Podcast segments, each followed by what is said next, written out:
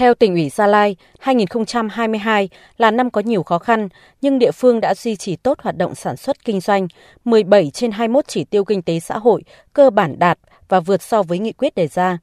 Trong đó, tổng sản phẩm GRGP tăng 9,27%, thu nhập bình quân đầu người đạt trên 60,4 triệu đồng.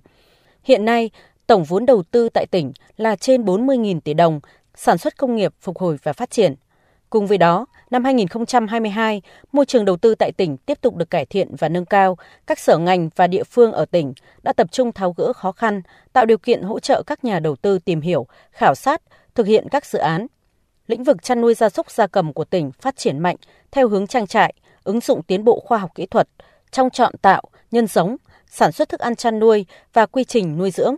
Ngoài ra, các trang trại lớn đã được xây dựng và đi vào hoạt động. Ở Gia Lai có 200 dự án đang được các nhà đầu tư quan tâm với tổng vốn đầu tư trên 33.000 tỷ đồng.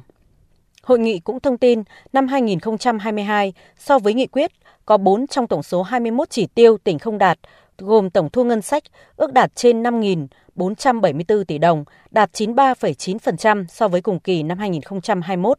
Số địa phương cấp huyện đạt chuẩn nông thôn mới, số giường bệnh trên vạn dân và tỷ lệ người dân tham gia bảo hiểm y tế.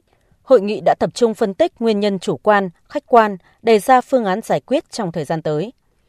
Mục tiêu năm 2023, tỉnh Gia Lai phấn đấu đạt tốc độ tăng trưởng kinh tế trên 8,62%, cơ cấu lại tỷ trọng các ngành theo hướng nâng cao năng suất, chất lượng, hiệu quả, tăng sức cạnh tranh, nâng cao chỉ số năng lực cạnh tranh CPI, chỉ số hiệu quả quản trị và hành chính công cấp tỉnh PAPI, chú trọng và nâng cao chất lượng hệ thống chính trị các cấp đáp ứng yêu cầu nhiệm vụ.